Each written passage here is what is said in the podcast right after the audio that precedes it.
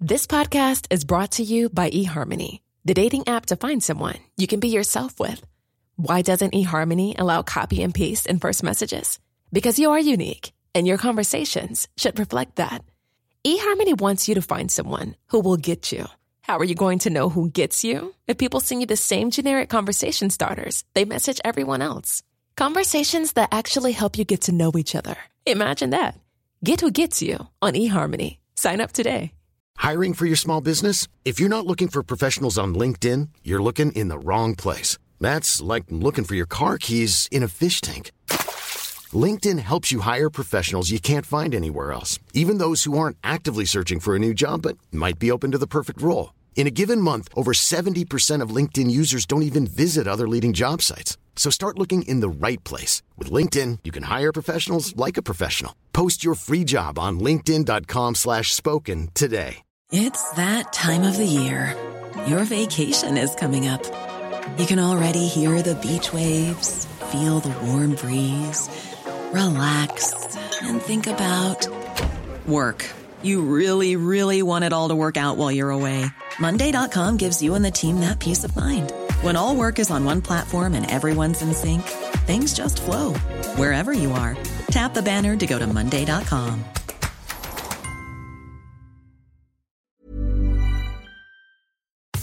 You're listening to the GAA Hour with Darran O'Sullivan on Sports Joe. Hi there, you're very welcome along to the G Hour with me, Darran O'Sullivan. The inter-county season is over, but we've loads to talk about. Highs, lows, who achieved their goal and who underachieved. I'm delighted to be joined remotely by Donegal's Eamon McGee and in studio, Cavan's Cian Mackey. How are we doing, boys? All good, lad. All good. Good, Darran. Good, Darran. I hope uh, when we talk about performance of the year, we we'll get it for, for last week's the performance we put in last week. It was a it was a tough slog after uh, Sunday night. Now You're giving away a couple of secrets there. We were all very sober, all no hangovers, just all good. You put in a great performance. Sorry, sorry. No, but look, I suppose we'll start with the ladies' final. Unfortunately, I'm not as happy this week. Um, Kerry, I thought they put up a good show, but just couldn't get over the line against. Look, what can only be said is a fantastic Meath team. Uh, just the pace and the power of them, Cian. They're just um, they're on some journey the last couple of years. Yeah, no, an unbelievable journey, like winning intermediate, and then kind of a shock to win the the All Ireland last year, and then just came and, and bowled through everyone. Like they, they just went went through everyone fairly comfortably. Um, but like the like of Vicky Wall, like Jeepers watching her yesterday, the engine she has, like, and she's so physical and and she can break lines, but she can run. She was running all day, you know. So, mm. like, she had some desire to turn over ball, and I just I, I don't know if Kerry had the maybe big players like herself and Duggan. They didn't have anyone to to match them players. And, and that was a huge downfall for them because them two players really stood up again for me. and, and they're two two ladies that are hard, hard to tie down. You know, like they're they're always coming with the goods. Yeah, Eamon, it'll be interesting to see how Meath kick on from here if they can kick on. Obviously, losing Vicky Wall and Orla Lally to the to the Australian rules and could possibly lose a few more as well. Um, so it'll be interesting how they keep the group together. Yeah, it'll be it'll be interesting, surely. But the, the thing about it seems to be about that Meath ladies group. You know that they're just mentally strong. You know, in terms of where they've come from, they were down against Donegal in the semi final, came back. You know, first half against Kerry, there they, they had a wee setback and they, they came back. So, you know, it's a massive loss losing losing players that is that caliber. But you know, they're they're probably not going to feel sorry for themselves and just get on get get on it again and go at it again. Yeah, and I suppose just from a Kerry point of view, they did put up they put up a great first half. Um, to be fair, and just maybe a bit of know-how and experience probably cost them in the end. But like that, we were saying about mm. Meath, the last five years they lost two intermediates in a row. They won an intermediate, and now they've won the last two All Irelands. Like so, they're an example for the likes of Kerry who won a Division Two this year. How to kick it on it if they can keep the likes of Louise Ní Mhuircheartaigh going and a few more of them there's no reason why they can't be back competing. And obviously, look, you're going to have Dublin and Cork chomping at the bit to get back up at the top table again next year.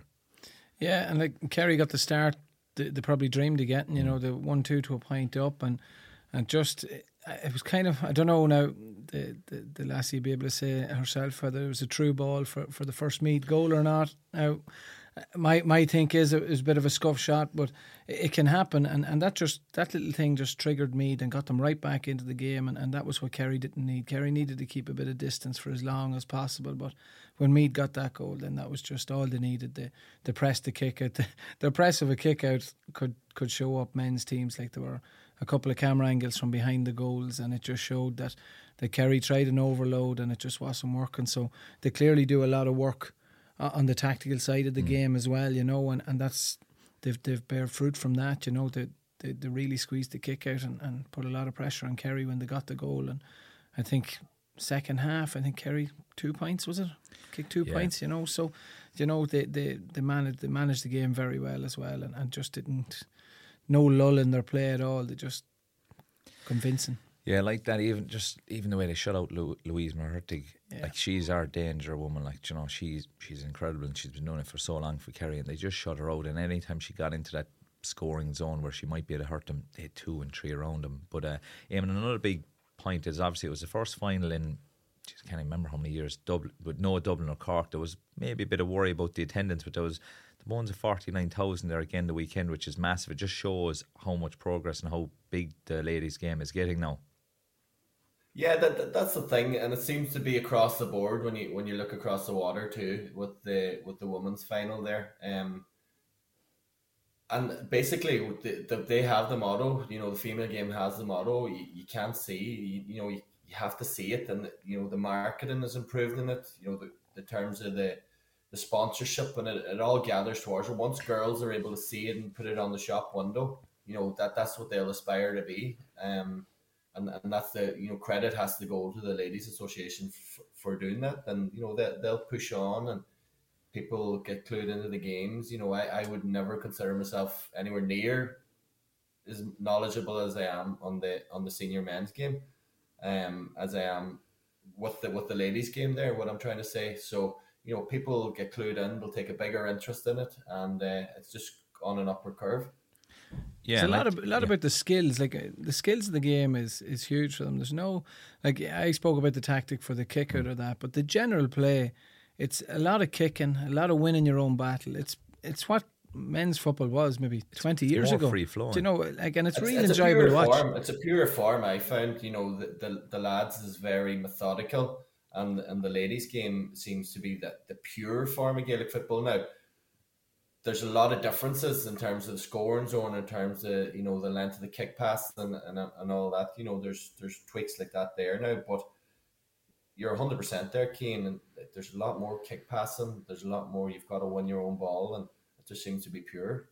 Yeah, the only thing I do think they need to change is like obviously, the ladies are physically really well conditioned, and we mentioned Vicky Wall earlier, and she seems to be punished an awful lot just because she is so physical.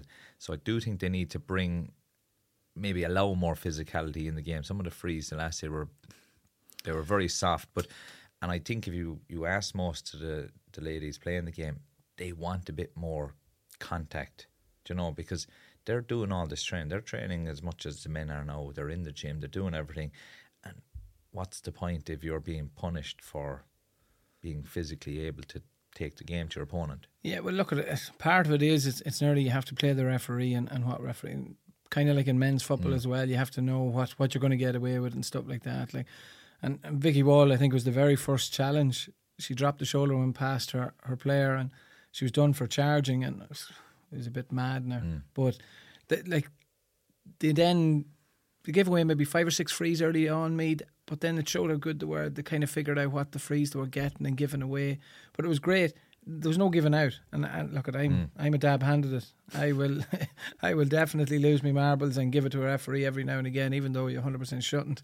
but like they were just going free. They dropped the ball and they were going off. Whereas yeah. like we would be up in arms and, and going bonkers. Do you know? So like it's it's great to see that too. It's showing like young girls like showing better for them than what we are probably for young lads because we'd often be be, be losing our shit and it's not a good uh, it's not a good thing to sh- to show young kids like no and that's probably something that like the GAA needs to bring stamp in. out yeah, yeah, look it's something that's another podcast to be fair like you'd see it in rugby it's something they learn from a young age.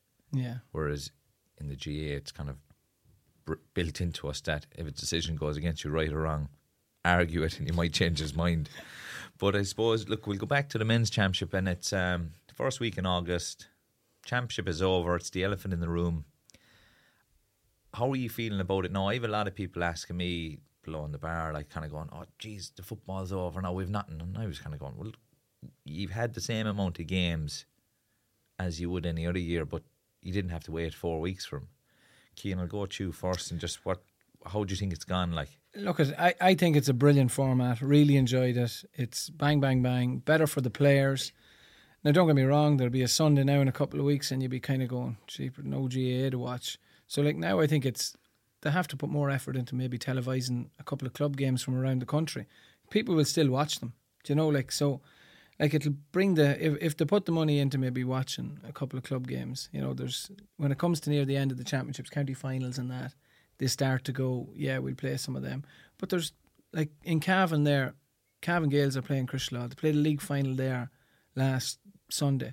Went to extra time. I think it finished 6 14 to, I don't know, 3 or 4, something else. Like it was a point or two points in it Yeah. after extra time. They're playing the first round of the championship now in two weeks. That's a game that could be on TV. Like, Mm. do you know? So there is games all the way around the country that they could televise, and we aren't missing our weekly fix of GAA if, if that's what it is. Like, and so that's something the clubs did really well during COVID. Like you could- streaming and yeah. stuff. Yeah, it was brilliant. Yeah, it was, and like that's another way of keeping everyone involved in games all over the all over the country. Like that, Clifford was back in action for his club Fossa at the weekend, and um, and I don't know what your opinions are on the split season. Or I, I genuinely don't think there's any right answer. I, I don't think we'll ever stop arguing or debating about it. No, I, I, I think I think you're right in what you're saying. I think people have their views and there is equally valid either side of it. Um my own opinion is there's a price to be paid for condensing the season. And again, this is my opinion. I think that's a price that's worth to be paid because, you know, you think of the, the county players, that whole inter-county season is spread over the year for me was unsustainable from the manager's perspective. You know, we'll talk later on about you know, the various managers and the manager merry-go-round that's going on. It's so unsustainable from their perspective. It's unsustainable from a player's perspective, spread out. But in a condensed season, it's you know it's achievable. It's still tough, and you know there's a lot of sacrifices to be made, but it's it's achievable. And in terms of the club game, the club game and the fixtures was a was a mess before before this. You know, you couldn't plan anything. You were coming up on a Thursday night. You were wondering if you're going to play a league game. You didn't know when the championship was, and at least there's a wee bit of structure to it now. Although it needs a wee bit of tweaking. You know, with with Donegal here, we would have played a split season. We'd have played the league game without the county players, and there was no for me. There was no zip about the league. You know, we're struggling to get players. Other teams are struggling, to, and it was just two teams thro- thro- thrown together, play a league game, tick a box, and for me, you know, you want to be going to the club games, and you know, you have Michael Murphy against you know Michael Lang and you know Paddy McBrearty in a shootout, and you want the best players on view, and that's that's how you make the, the, the club game better. So we can if we can push towards that, I'd, I'd be a wee bit happier. But split season, in my opinion, is is the way to go. Yeah, I think you hit the nail on the head there. The people who seem to be most happy with it and who are the most important in it are the county players because they're the ones that people want to see. You want to see the highest level. The only the only downside to it, I actually think, is like when we got to quarter final, semi final, and final, they're every two weeks. Then it becomes like you mentioned the word price, and that's exactly what it is. It's it's pricey for people to get up and down to Dublin, es- especially if you are travelling from a Donegal or a Kerry, which is so far away. If you're bringing a fam- that's the only thing I found because I actually wanted to go up to the ladies' game, and I was there four times in seven weeks. It's a saucy racket, like, and um, like I didn't go up um, Sunday, but that's the only thing. And like, if you're bringing up a family, it's hard going. Um, but look, there there are going to be tweaks. Um, Yeah, like the first year around, they're not going to have it absolutely perfect, and you know when it comes nearer to the end of the the quarter final stage, they potentially could put an extra week in between maybe one of those games, and and, and let teams freshen up. But like I, I think a huge thing for the mediocre teams, these teams in the middle, when they're not at the top table, they lose players. Mm. Like over ten years there in Cavan, we lost a phenomenal. The turnover player was ridiculous. If you have a six month period and a lad is mad to travel, then he goes right. Look it, take six months, go, come back. Yes, he mightn't be there for his club, and that like you want him there for his club as well. But you're going to lose him for both otherwise. Do you know, lads to just go, this season is way too long and I'm gone. Do you know, he's losing out on both club and county. Whereas if he gets his six months away, he comes back, then plays with the county, and then he might stay for his club. He's not going to go travelling six months mm. every year. Do you know? But that six month window out of the system. might get it out of the system. And then next of all, you're keeping your top players. And these mediocre teams who are trying their best to build aren't losing the players that they need to keep the most. Because look at lads nowadays want to travel. Hmm. Like you've Rian O'Neill and these boys shooting the lights out over in America. That could be out of their system now, and they will be chomping at the bit for their club and Armagh when they come back. Like the, these moments don't happen for too many lads. Do you know? So I think they're the the season coming that way is great. But I think, yeah, as you said, and Eamon said, little tweaks here or there. But I think for the first year of it, now we'll know more after the club championship, obviously. But I think for the first year of it, I think it has been a huge success. And probably the only people that aren't happy about it is the people that are making extra money out of a longer season. And they're not the important people. It's players, player welfare, stuff like that. So if players are happy, then they'll want to play county football. Mm. Then you have your best players playing. Then the viewers are happy because they're seeing the best players playing the best games, and then the whole thing rolls and it becomes just a normality. It's then, geez, remember 10 years ago we used to be here slogging for 10, 11 months. It'll be forgotten about. Yeah. And like that's it. Like like the days of waiting for the All Ireland final to the end of September are definitely gone. But the only difficulty I found was there was it's a feast or a famine. There was so many games at the start, and the three of us were here, and you're trying to talk about them, but it was impossible to see them. So there are tweaks to be done. But this argument as well that was out there that we were given an advantage to other sports, I couldn't understand it, Eamon, because there was no other sport on. Do you know there? There was no Yeah, no, I, I, I. I get that. I get that. Um, but you know, there, there's definitely an argument to say that because no matter what some of these pundits say or people in the media say that a young fella doesn't give a hoot about club pride and you know pride in the parish and and all this. What he wants is the big stadiums, the big days, you know, the glamour of it all. That you know, you consider that that he's up against the Premiership he's up against the rugby where you have the full. This is what a young fella aspires to be. He aspires for the big days. So the more we have that in the shop window, the, the full Croke Park and you know the buzz about it, and you know the, the newspaper spreads. That's where the young fellas will start to you know pick the Gaelic over soccer or pick Gaelic over rugby. That that's how that happens.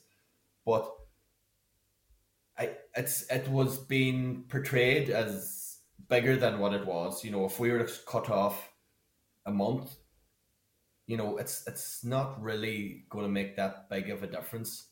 Although hmm. a lot of these people were saying that the club game was the BN, you know, this is the best product we have. I I don't. Again, my opinion is that people get very touchy on this thing.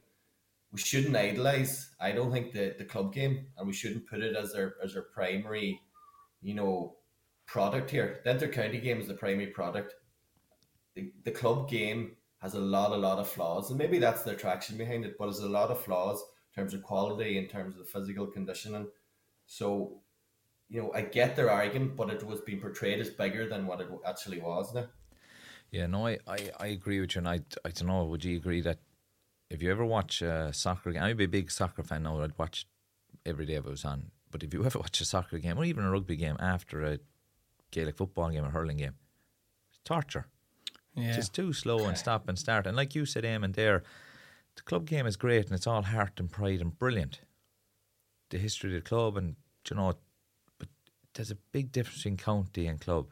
Do you know? And the county game is where you have the best players who are physically conditioned like professional athletes. Now, for me, Eamon, I, be, I agree with you. There's no comparison. And I know some people will be on about the club, and the club is great. And I was lucky enough, my club would have been a small club, and we grew away and we won a Club All Ireland Junior. It was brilliant. But like when you compare the standard, it's chalk and cheese.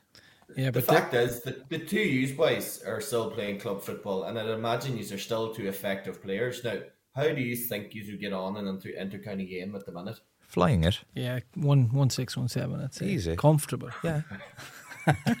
Ship to shore after ten minutes. Um, well, that's- I, if I lasted basically- 10 minutes in the county game now, I'd be doing all right, to be fair. Yes, same as that. If I was in full back against you know Clifford or one of these boys, Yeah. and, and the condition they're in and the shape I'm in now, and I'm still you know having an effect in a club game, so that tells you the dif- the difference in standards. I'm not going to say I'm having an effect in a club game because we have championship next week and there's a good chance 60 minutes will pass and I mightn't touch the ball.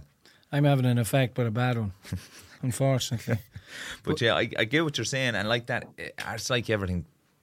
You glamorize something, and some people just have a negative Yeah, but impact on the, the county game. They have a negative attitude towards it. they do because They have this elitism thing that keeps getting but thrown they, about. they see it that it's all and as Eamon said, like 100 percent is are is are right, but their argument then is you don't have that without the grassroots, and they're 100 percent right. So these players don't hone their skills anywhere but at club level, and then when you But it's like everything. You start start at the bottom. You're working with the goal. Any young lad's goal is to play for their Oh, a hundred percent, and I agree. Like your points are a hundred percent valid, but this their argument is Hmm. there's nothing, there's no county, there's no elite player without your club, without your club level football, and and that's where it is. And it's either you have to try and push it along at club level to boost it up, but it, a couple of years ago it started to go that jeepers. It was nearly some club teams were nearly like county setups, Yeah. and the whole joy out of playing was completely gone. You know, like it, it was drink bans for lads for seven, eight weeks before championship matches, no holidays, no nothing. Like, and lads were just kind of going. That that would push lads quicker to rugby and soccer than than anything else, in my view. Do you know, like there has to be a certain amount of right. Enjoy winning and enjoy your games. Like, like lads have championship in Cavan in two weeks' time and then boys at the league final on Sunday. Both teams went out and enjoyed their Sunday night. Whereas a couple of years ago, not a chance. Do you know, they would not be allowed. And it's kind of gone back a wee bit to, right, the camaraderie and, and playing football and enjoying the game. And I think club football is improving because of that. You actually have lads going, going, right, it's not always going to be a slog. You know, we're, we're going, we're going to enjoy ourselves. Like, yes, you won't have your players that are in this peak physical condition, but come quarter final, semi final of championships, the big players, like them players are all in fine tune. Mm. The early stages, yes, you'll have boys that are just kind of along for the ride, club teams that trying their best just don't have it. But when you get to a quarter final of a championship, semi final in, in 90% of the counties, a lot of them players are, are finely tuned and, and have been county under 21. Like most teams that are winning championships at the minute have seven, eight, nine, ten players that have been on county setups and knocking on doors of county setups. So, like, I, I, do think a more relaxed approach to the club game is probably making club football better because players are. I couldn't agree with you more, Cian. I couldn't agree with you more. I think it was going that way. The club was trying to emulate the county in terms of the commitment, in terms of you know early gym sessions. Th- thankfully, you know when they were tr- trying to get me to do these early gym sessions when I retired from, and I says no way, I've done that, and I'm I'm away from it. And you know, thankfully, uh, you know, some people are strong enough to be able to say, but you know, you have a young fella that is never going to make county, and he just loves playing for his club, and he's forced to buy into that there. You know, that whole elite lifestyle. When that's not what the club's about. You definitely, definitely, probably the most time I've agreed with you since the show started. Cian, on Only time. It's a terror. It's about drinking and stuff. The two of us have agreed on. Um, all in all, I actually think the split season it's been a success. Uh, I had one argument on Twitter, well, one that I can remember, and it was a fella giving out about the amount of times they'll see David Clifford, and I was trying to get it through to him that you'll see him the exact same amount of times in a Kerry jersey this year. It'll be condensed, and after All Ireland, you can see him every week for a fiver. Yeah. And he was out again the weekend, kicked one nine for the club despite having a week of celebrations and straight back into it. So, like, I actually think it's great. You get to see all the county boys playing at the highest level, and then so quickly after, you get to see him every week because there's so many games. But look, I suppose from a Kerry point of view, the first split season has gone well. It suited Kerry. Um, somebody has down here in the running order a Kerry dynasty. They're trying to build Kerry up now to knock him down, and I'm not going to fall for it. But there is talks of can this Kerry squad go on and do something like Dublin did because of the age profile. I think it's getting too ahead of it. If you look at quality, yes, they have the quality, but Dublin had something different. And I think it comes down to that mental side of the game. And that's something that Kerry haven't proven yet. Dublin had that unbelievable mental strength to be able to come back year after year after year. Kerry have to do an awful lot of proving really that they're at that same level. Yeah, well, I'm not convinced yet. I, I had an argument with a fella at work the other day, and I'd be of the belief that Kerry could be.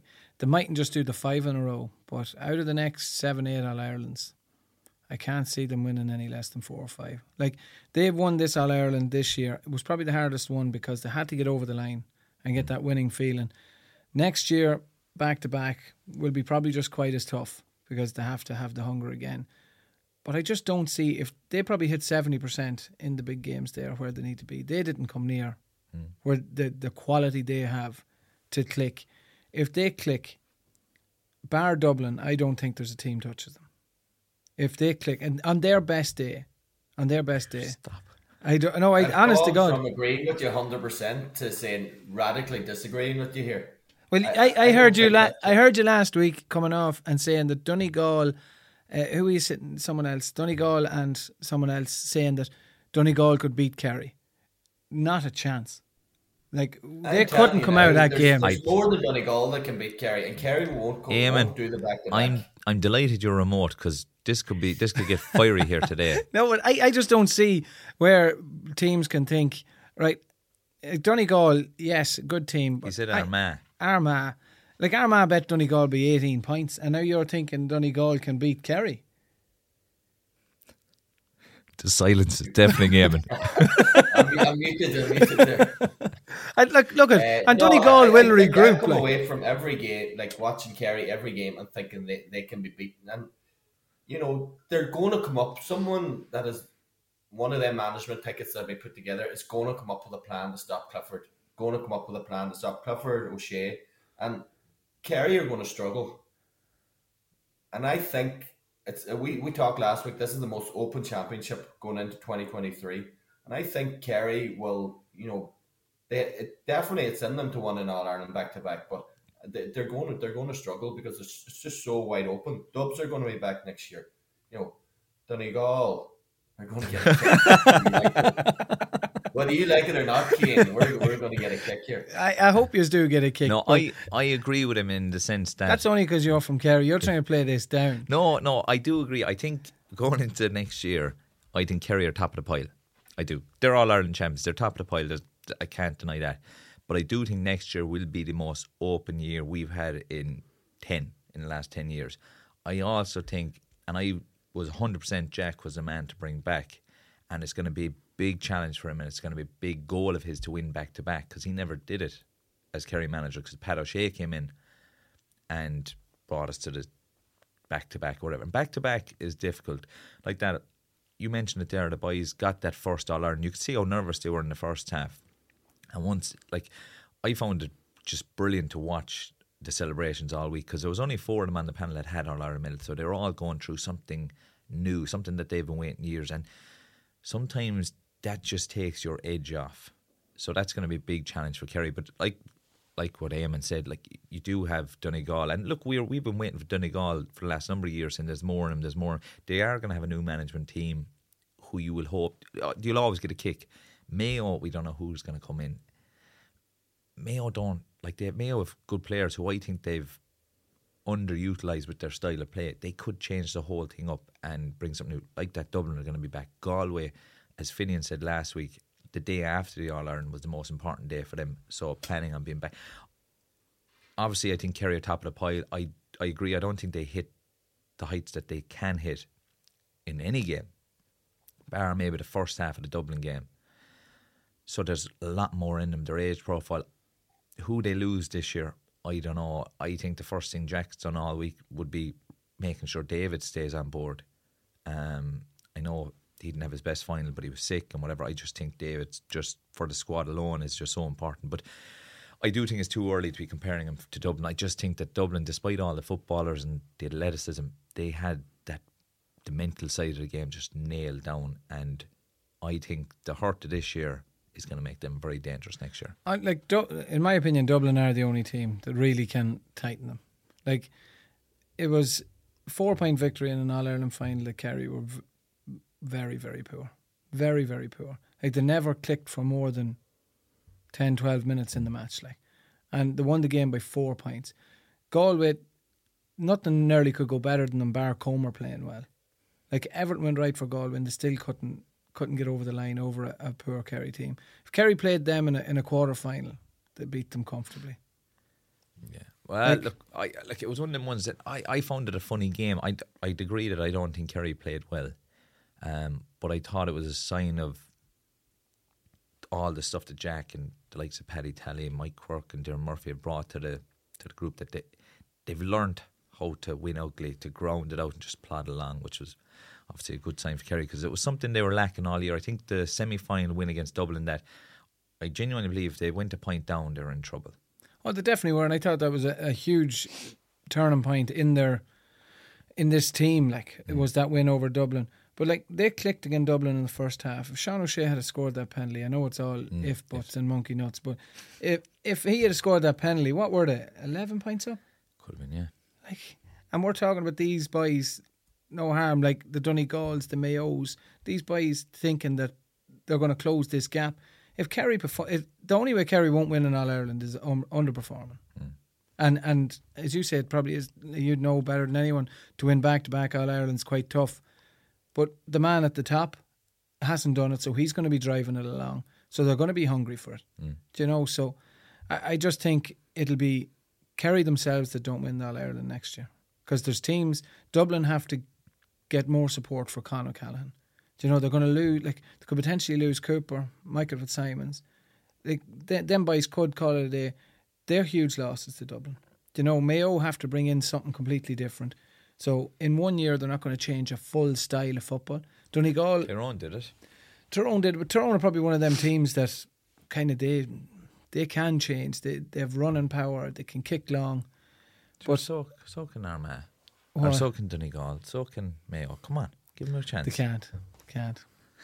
Eamon's gone very quiet there. I think he's giving you the eyes. He is. I'm I, I'm just I, I don't know. I, I just don't see Kerry. You know, Dublin. If we were to believe the rumors and the WhatsApp messages that are doing the rounds, um, looks to be there's going to be change coming, um, and and they're going to get a kick. You know, I, I think Dublin next year will be the team to beat.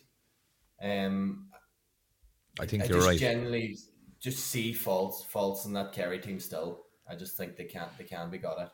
I, yeah, I, I agree. Look, I agree to be honest, but I think if you went through every team, you'd find faults. Even the Dublin team that dominated, you, I, when we were playing, when I was playing, I'd have always looked at the full back line going, they can be there for the taking, but you, you never really got an opportunity to do it because they were able. Most of the, the better teams are able to cover their faults.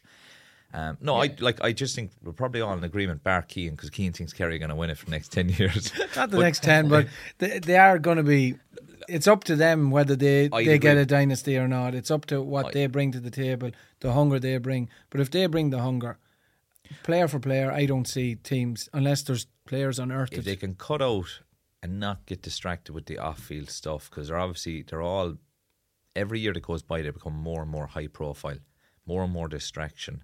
Um, so if you can curtail that and when the season starts you're forget the rest of it it's all about football Th- there's no stopping what they could achieve. But Yeah. it, it it's a lot easier to sit like it's it's a difficult thing to do keeping that hunger when you have outside distractions. But I suppose before we start building up Kerry anymore, it's another monkey in the room or whatever you want to call it. The provincials this year, Derry were obviously a huge highlight. Leinster was, as we expect. Well, we kind of thought Kildare might do something. They collapsed.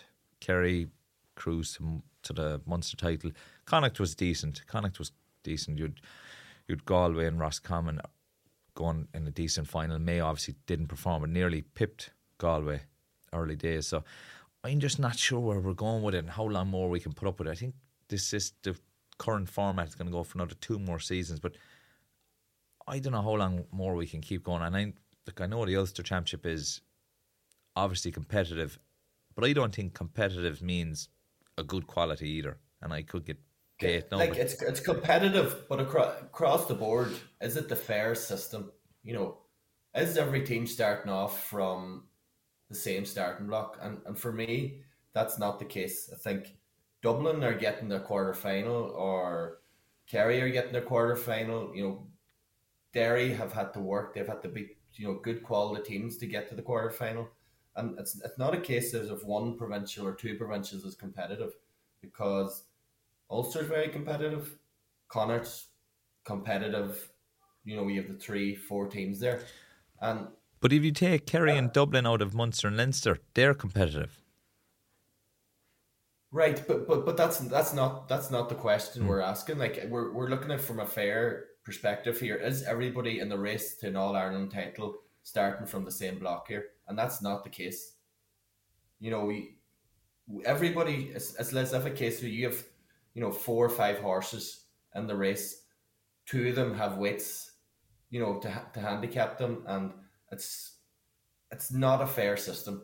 You know, you can argue that it gives nice days out and and all this, and you know, talk lovely about the the feeling that you have when you win a provincial title, and that's good. But at the end of the day, it comes down to it has to be fair for everybody. Yeah, I don't think like just from a Kerry point of view, that lovely feeling for winning that that's gone. And it's gone with a while. Gone Um, thirty years ago. I wouldn't go that far. Maybe in the last eight or nine, like like when I started playing the Kerry Cork games, genuinely were brilliant, and you couldn't call them a monster.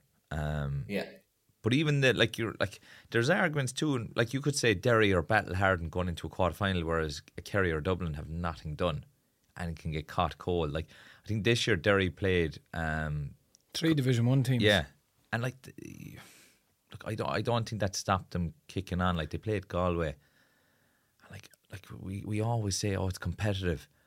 Competitive doesn't mean good. Yeah, well, see, the the style in Ulster nearly replicates. It's all mirroring. Mirror, yeah. So it doesn't, and and it doesn't help further down the line. Hmm. Um, Like that, Derry were badly found out. yeah, big time. And if they had been playing maybe teams from different corners of the country in a build up to an All Ireland quarter final, they could have figured out a different way to play the game. But their their goal at the start of the year was win a, win an Ulster title, mm. and they've done that. But like, I, I don't think it's. I definitely agree with him. And like, you see Dublin and Kerry coming into a quarter final, and no disrespect to anyone, cantering through. Like it's they don't have to start their championship build up for maybe six weeks after an Ulster team or a Connacht team because like Galway had Mayo in the first round. Do you know mm. like so that was a that's a tricky one straight off the bat. Do you know so like it's definitely there's ways of tweaking that. I think it more so affects the league because the league is so close. Championship, you you can't be going hammer and tongs for the league like we saw with Derry this year. You called it. You, they tapered off because they wanted to get ready for championship. So it kind of dilutes what is possibly our best competition, most competitive competition. Where Yeah. the evenly based. Yeah. um, so there is look, there is a bit of tweaking to do here and there. I would prefer to see the provincials done before the league, as a kind of a pre-season for the league, and the league starts a couple of weeks later. Can't see that happening now. no, I can't either. To be fair, but like I'd I'd replace the McGrath Cup, the McKenna Cup, and all that with the provincial championship. Yeah. I, I think you know the sooner we get rid of the provincials, the the, be- the better. And, Make them you pre-season. like I've no I've no bother with that there. You know, the league and then championship in terms of the league is probably overall our best product here. Hmm. And you know, it's it's teams are in the same level all playing each other.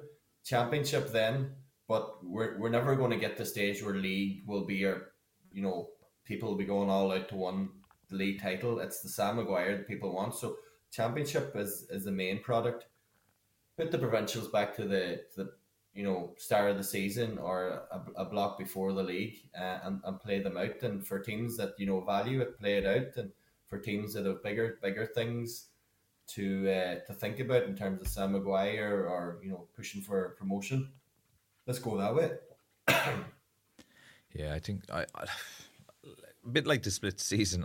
I actually don't know is there any right way because you'll always have a few looking at the provincials going, oh, they're looking at the historical side of things, and you know, Cavan when they won it was such a big thing. But I don't know. I just I think they're gone. I think they're they're they're finished. Yeah, well, look at as Eamon was saying, like the the best product we have is the league, mm. and then you have teams going into an Ulster Championship and or a Munster Championship and getting hockeyed and then they're going into the Tailteann Cup and they're kind of coming off a bad beating anyway and they're going into a, a competition they want to win mm. you know so it's not a good good start for them either you know so you look do, it's you need a, a bit of a gap between them yeah so like if if if you're trying to put it ideally yeah mm. put it at the start of the season I don't see how the provincials the councils and that will like there's there's more to it than mm. going this is the best for the yeah. game there's more more stuff that goes on uh, behind the scenes I'm sure but like definitely the league base is the best we have. Yeah. Every game is competitive. Well, ninety percent of games are competitive. So that for me is the format we need to bring into a championship structure. But I don't think we're going to get in the next couple of years anyway. We'll go back to this season because we could actually spend the next couple of hours on that. But um, I suppose this year, look, well, I I found it a good year. I know some people saying it wasn't. I I genuinely enjoyed it. To be fair, um, but have you a game of the season? There's only one that stands out properly for me. I think there was a lot of good games. Actually, Armagh Galway probably Armagh game Galway. of the season. Yeah, Armagh Galway definitely for me now, and I thought it was a good. I thought it was a good championship season overall. Like there was bad games, um, but it overall was a good one. And and that Armagh Galway game, there's very few games that would get me animated. Like mm. and I would never swear in front of the in laws. And, you know, I was watching that game and I was effing and being and, you know, Joanne's mum probably seen a, another another side of me because it was just it had everything. It was just so exciting and people get caught up in the moment and you know, Rian O'Neill just you know, that that kick by him just to just to draw it, it I just thought it was such a great game. Yeah, no, I had. It, it's very rare you have a game that literally has everything: red cards, last minute frees, extra time, penalties, the whole lot. But um, this is a tough enough one. Most exciting team of the season.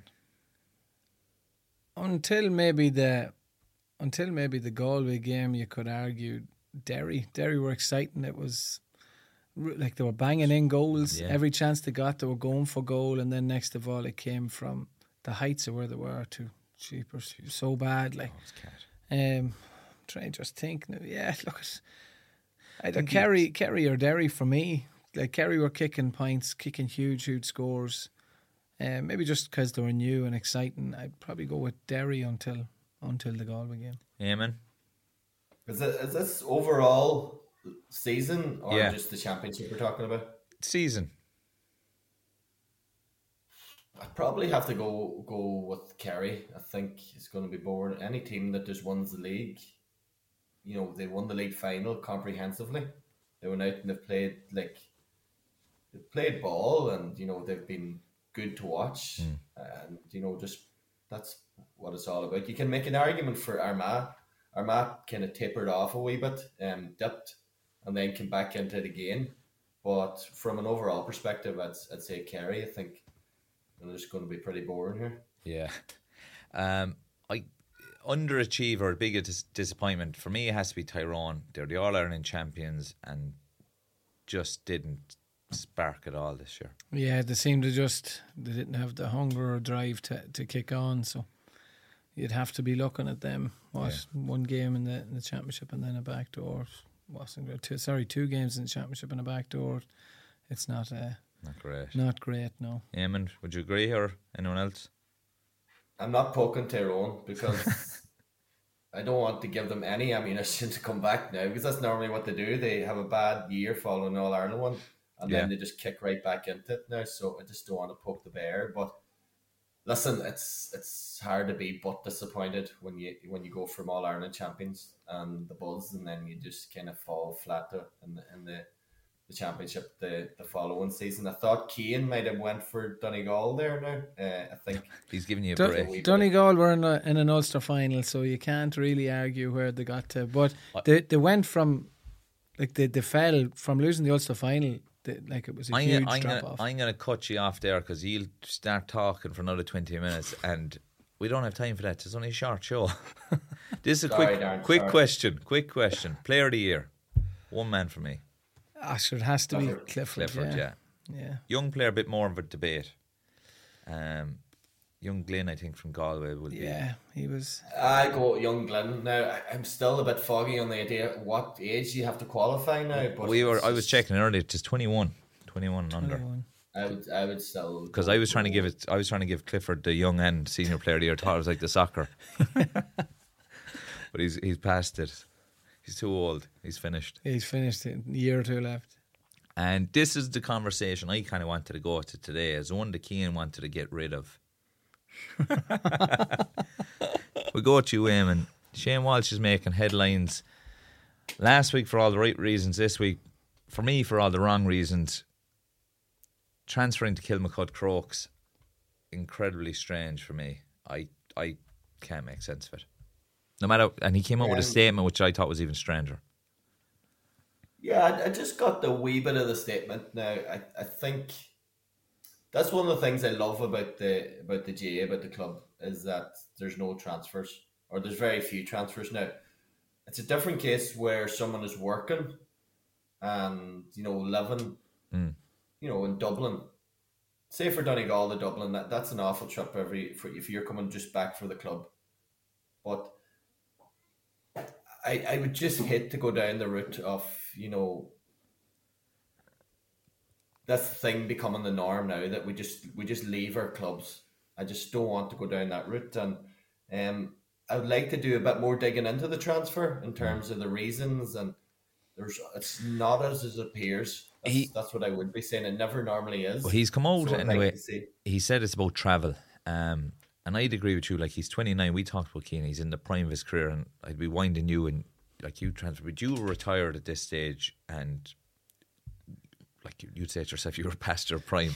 Well, well past it. Do you know? And I think that's different. And like that, you'd have when fellas retire from the county game. Like I, we mentioned Tomas when he went to Nemo, but Tomas is well in his thirties. I just think Shane Walsh is at the top of the game nationwide. He's twenty nine, the peak of his powers. Every young lad in Galway wants to be Shane Walsh at the moment. Every young lad in his club wants to play with Shane Walsh. You can imagine 12 and 13 and 14 year olds thinking three or four years I'll be playing with Shane Walsh. Do you know it's not a long far, it's not far away. I just I I no I can't agree with it to be honest. I I don't know who's advising him or what. He's he's not that badly stuck injury wise that and like that he wouldn't be expected to travel down every week for training anyway. Yeah, well, as much as I didn't want to get into this uh, conversation, uh, look at Everton uh, involving a transfer. I'm sure is not black and white. I'm sure there's loads of different little things that's that's involved in it. But you're saying he wouldn't be expected to train if if they're trying to win a championship. Every manager is only concerned about his team. He's not. No, no matter what, he's probably there's a manager in that team there that's there to win a championship at his club he doesn't care if Shane Walsh isn't able to play in two years' time because of an injury. He wants Shane Walsh winning now for him. He'll want him training and at the peak of his powers. He'll want him travelling that two and a half, three hours on a, on a Tuesday and a Friday and a Sunday for the whole summer. And he's probably doing it all the time. Now look at the we don't know the ins and outs of what's going on. Uh, Probably the him giving out a statement probably just didn't help the the situation. I thought it a bit strange and and probably not having the best people around him advising him doing that. But look, there's probably loads of different reasons for it. He's living in Dublin. Look at tra- transfers happen in the game. Uh, the probably the biggest one is that he is so he's still in his prime. He's still probably capable of carrying his club nearly on his own. You know, whereas if he went in two, three, four years' time when he's in his kind of 32, 33, Yeah. that's kind of it's someone else's job then to carry the club. Do you know what I mean? And then he's he do, he doesn't come across as Without bad. poking the bear because you're very close to me. When you transferred, what was the hardest thing? Is it the connection with the club, the lads? Like, and I know you're in a position where you can't be up and down, especially with the club. It is different when you're, like you said, you've other things that are taking over. What's the hardest part of the decision without? Look, you, you, you grow up and you you play with players, and look at you make friends for life without a mm. doubt, and you don't want to let players down that you've played with all your life, and and that probably is the hardest thing, letting down the players mm. that you've played with, and like they obviously see going like, oh, there's so much more in you. We need you. We want you, and then you feel yourself going, geez, I've given so I'm kind of goosed here. I mm. nearly want a back seat to be taken here. Don't like don't have the energy to be constantly going to the well, and you still want them boys to win, and you want to be able to help them, but. Like sometimes when there's just different things that go on in your life and outside of football that just makes it that wee bit easier. We don't know what's going on in Shane Walsh's life. He could have commitments here in Dublin that we don't know about and this is just easier for him. You know, easier for him to actually get continue to play football and, continue on playing. Like he's going to go into a dressing room and it's going to be new lads. Every dressing room is good crack. You just have to gel, and, and that, that bit comes easy. Like you just And, that, and that's the other side of the argument. You know, you can talk about the motivations and the the whole that it's not a black and white issue now, but the thing that the biggest thing I would have with the whole transfer is why does he have to go to the, one of the biggest clubs in, in Dublin? Um, you know, Cahair O'Kane, who made a good point online dur- during the week there and talked about it, he says modern Ireland, the way it is, needs a transfer system. That's the reality, but we don't want it to become, you know, a complete norm, but there has to be situations where it happens. But when it happens to be that one of the best players, you know, he's after putting on a, an unreal performance in All Ireland final, goes to one of the biggest clubs in, in Dublin, that's where I would have the issue. Um, and and maybe that's where the kind of the muddies the water a wee bit. Yeah, like a hundred percent. And look at we don't know whether he is a partner or anything like that. This is from the club, and it does make it worse that it's Kilmacud Crokes and they're the big club in Dublin. Like I moved to Mullinalaghta, and Mullinalaghta were the big club in Longford. My ties were all in Mullinalaghta. Do you know, like my partner's from Mullinalaghta, intention building in Mullinalaghta, future in Mullinalaghta. You know, so these were all things to have a history with a club that my son is gonna in Yeah. time play with. These all factor into people for for my my personal opinion for my transfer. But his uh, look at we don't we don't know. And Eamon, you're 100 percent right. It does sting a bit more because it's Kilmacud. They're so big, so vast, so wealthy. It just stings that wee bit more. He also did say about come back to his own club. We won't stay in it too long. It was a case of going up there. I just think, even if he wins a Dublin County Championship or even an All Ireland club, that's hollow. There's no meaning. There's no meaning to it. Do you know the whole thing with the club? And we talk about a bit like I won a junior All Ireland in my club. Brilliant, amazing. Played it like you're going up the steps of the Hogan stand. No, it's only a tenth of what it would be full, but you nearly recognise every face. That's what you want. Like, look, I just look. We won't stay it too long. I just think it's a strange one, and I think imagine transferring club. Imagine if his club galvanised and won a title without him. I just think at 29, top of the game, I just think badly advised. But Possibly, just I. I'd like to know. I'd like to know know what more the ins and outs. The- It- like, It'd we be only- interesting. I, I think that's what'll happen. More, more, more will uh, come to light on this, you know, and we, we kind of need to know is, is true motivations, but it just doesn't look well. The But fact there'll be more and more stories will come out that will be false more so than the truth. Like there'll be figures of money, figures of Ah, that there'll That be sort of that'll be your WhatsApp. I wanna, silly stuff I want to move on because I don't want to dwell on that because look, we don't know the ins and outs of it. Um, there's going to be you mentioned earlier, Eamon, managerial revolving door. Um, Colm O'Rourke has gone in with Meath, and Sean Boylan is going in as, as a kind of advisor. First of all, I'd say fair play to Colm O'Rourke for taking it because he's been in the Sunday game for a long time and he's been there to be shot at. And I think if you're going as a pundit and then going into management, you're always setting yourself up. So I think it takes serious courage, to be fair, to do it. And I just loved the idea of having Sean Boylan back involved with Meath, to be fair. yeah, like Ah, yeah. I Oh. think, you know, three of us know it's far easier to be sitting on seats like this here, pointing out the faults and, you know, telling people what's wrong. You know, it takes a good bit of balls to, for Colm O'Rourke to do do what he did. And So I always have good respect for Kevin McStay. He did the Yeah. same. Left the cozy seats on the game, got involved at the coalface, and um, wide respect for Colm O'Rourke for for doing that. Yeah, Yeah, I look at I, I and I think he he will get the best out of the group of players he has because i his schools would have always had the best players.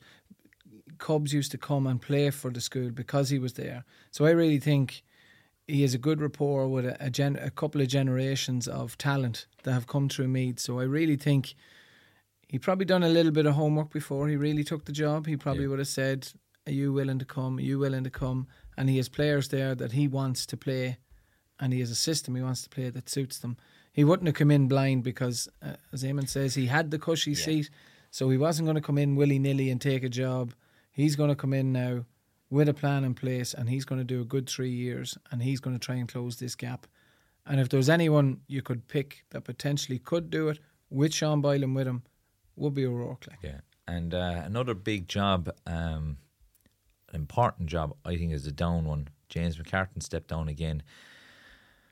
Really hope they can get someone in that can kind of bring the group together again because they've had so much negative press. It's been all doom and gloom. It'd be nice to see them turn it around. La- Laverty could be a, a, a good man. Yes, young, and, and probably more of a trainer at the minute, but he's probably close enough to a lot of lads to be able to pull at them to go. We can get this show on the road here, and they really could. Like they're in Division Three now, like they can get the show on the road from Division Three and build. You know, if they were in Division Two, you'd kind of question mm. this mightn't be a Division two is job for me.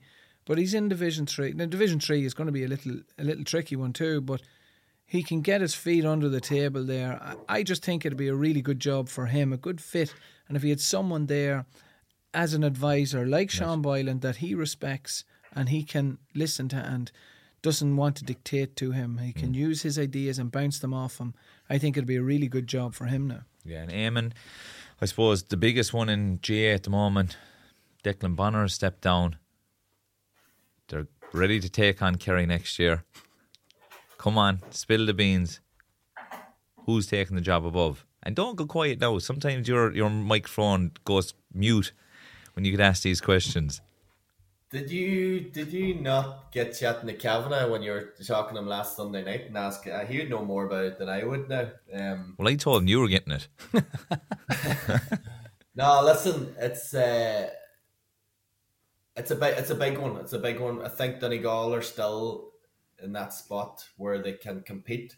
You know, we we've we've been knocking about. We just need to get to the semi-finals. We need to get to a final, and you know, just to keep that wee bit of momentum we've gathered from from the last decade going.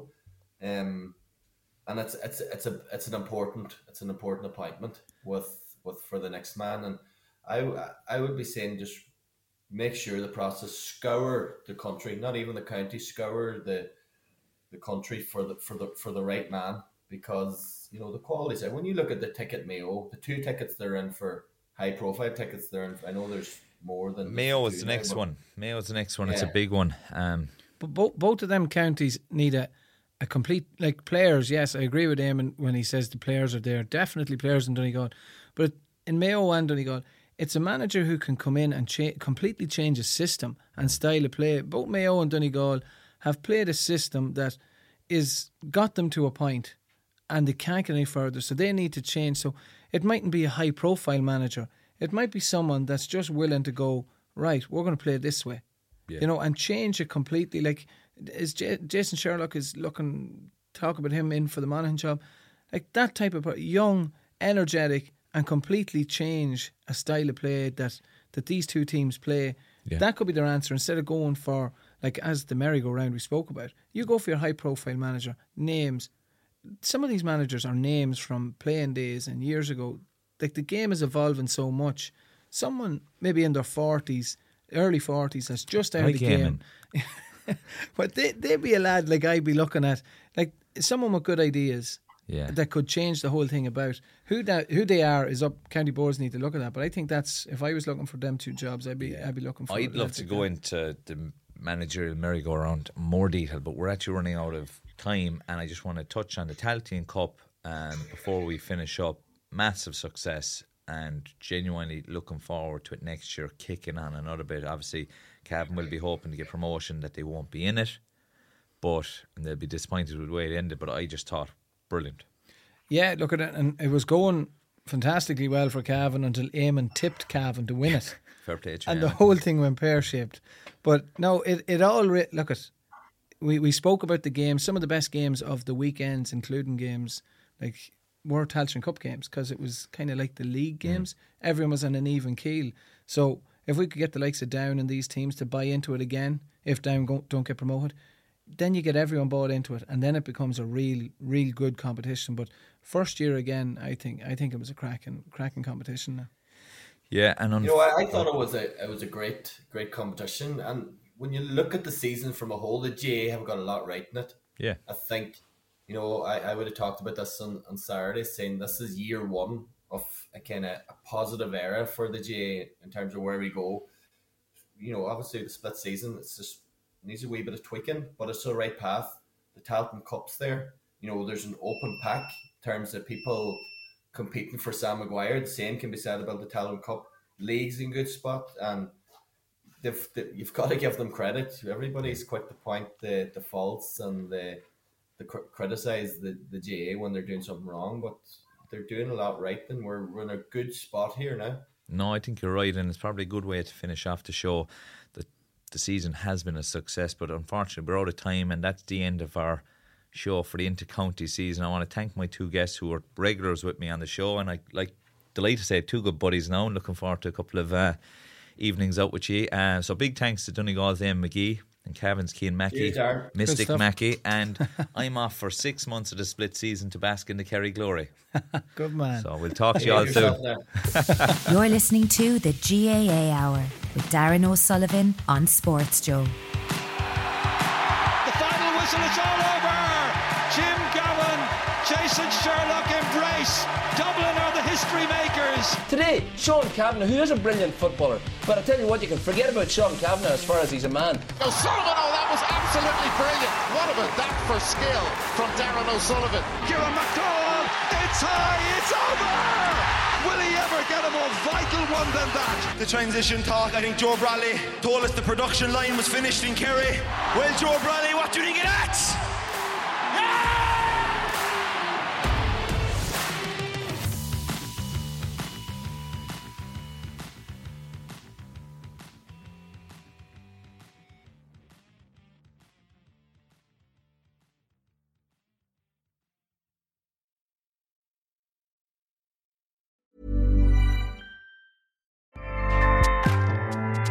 ACAST powers the world's best podcasts. Here's a show that we recommend. The Real Housewives is a guilty pleasure for most, but if you're looking to not feel guilty about that pleasure, tune in to Everything Iconic with me, Danny Pellegrino, where I break down all the messy moments and behind the scenes antics of Bravo's popular franchise. And on Everything Iconic, I also interview celebrity guests like Kelly Ripa, Keke Palmer, Drew Barrymore, Cameron Diaz, and more about their guilty pleasures, their past work, and so much more. So if you're pop culture obsessed and find yourself watching way too much reality TV like me, tune in to Everything Iconic with Danny Pellegrino wherever you listen to podcasts. ACAST helps creators launch, grow, and monetize their podcasts everywhere. ACAST.com.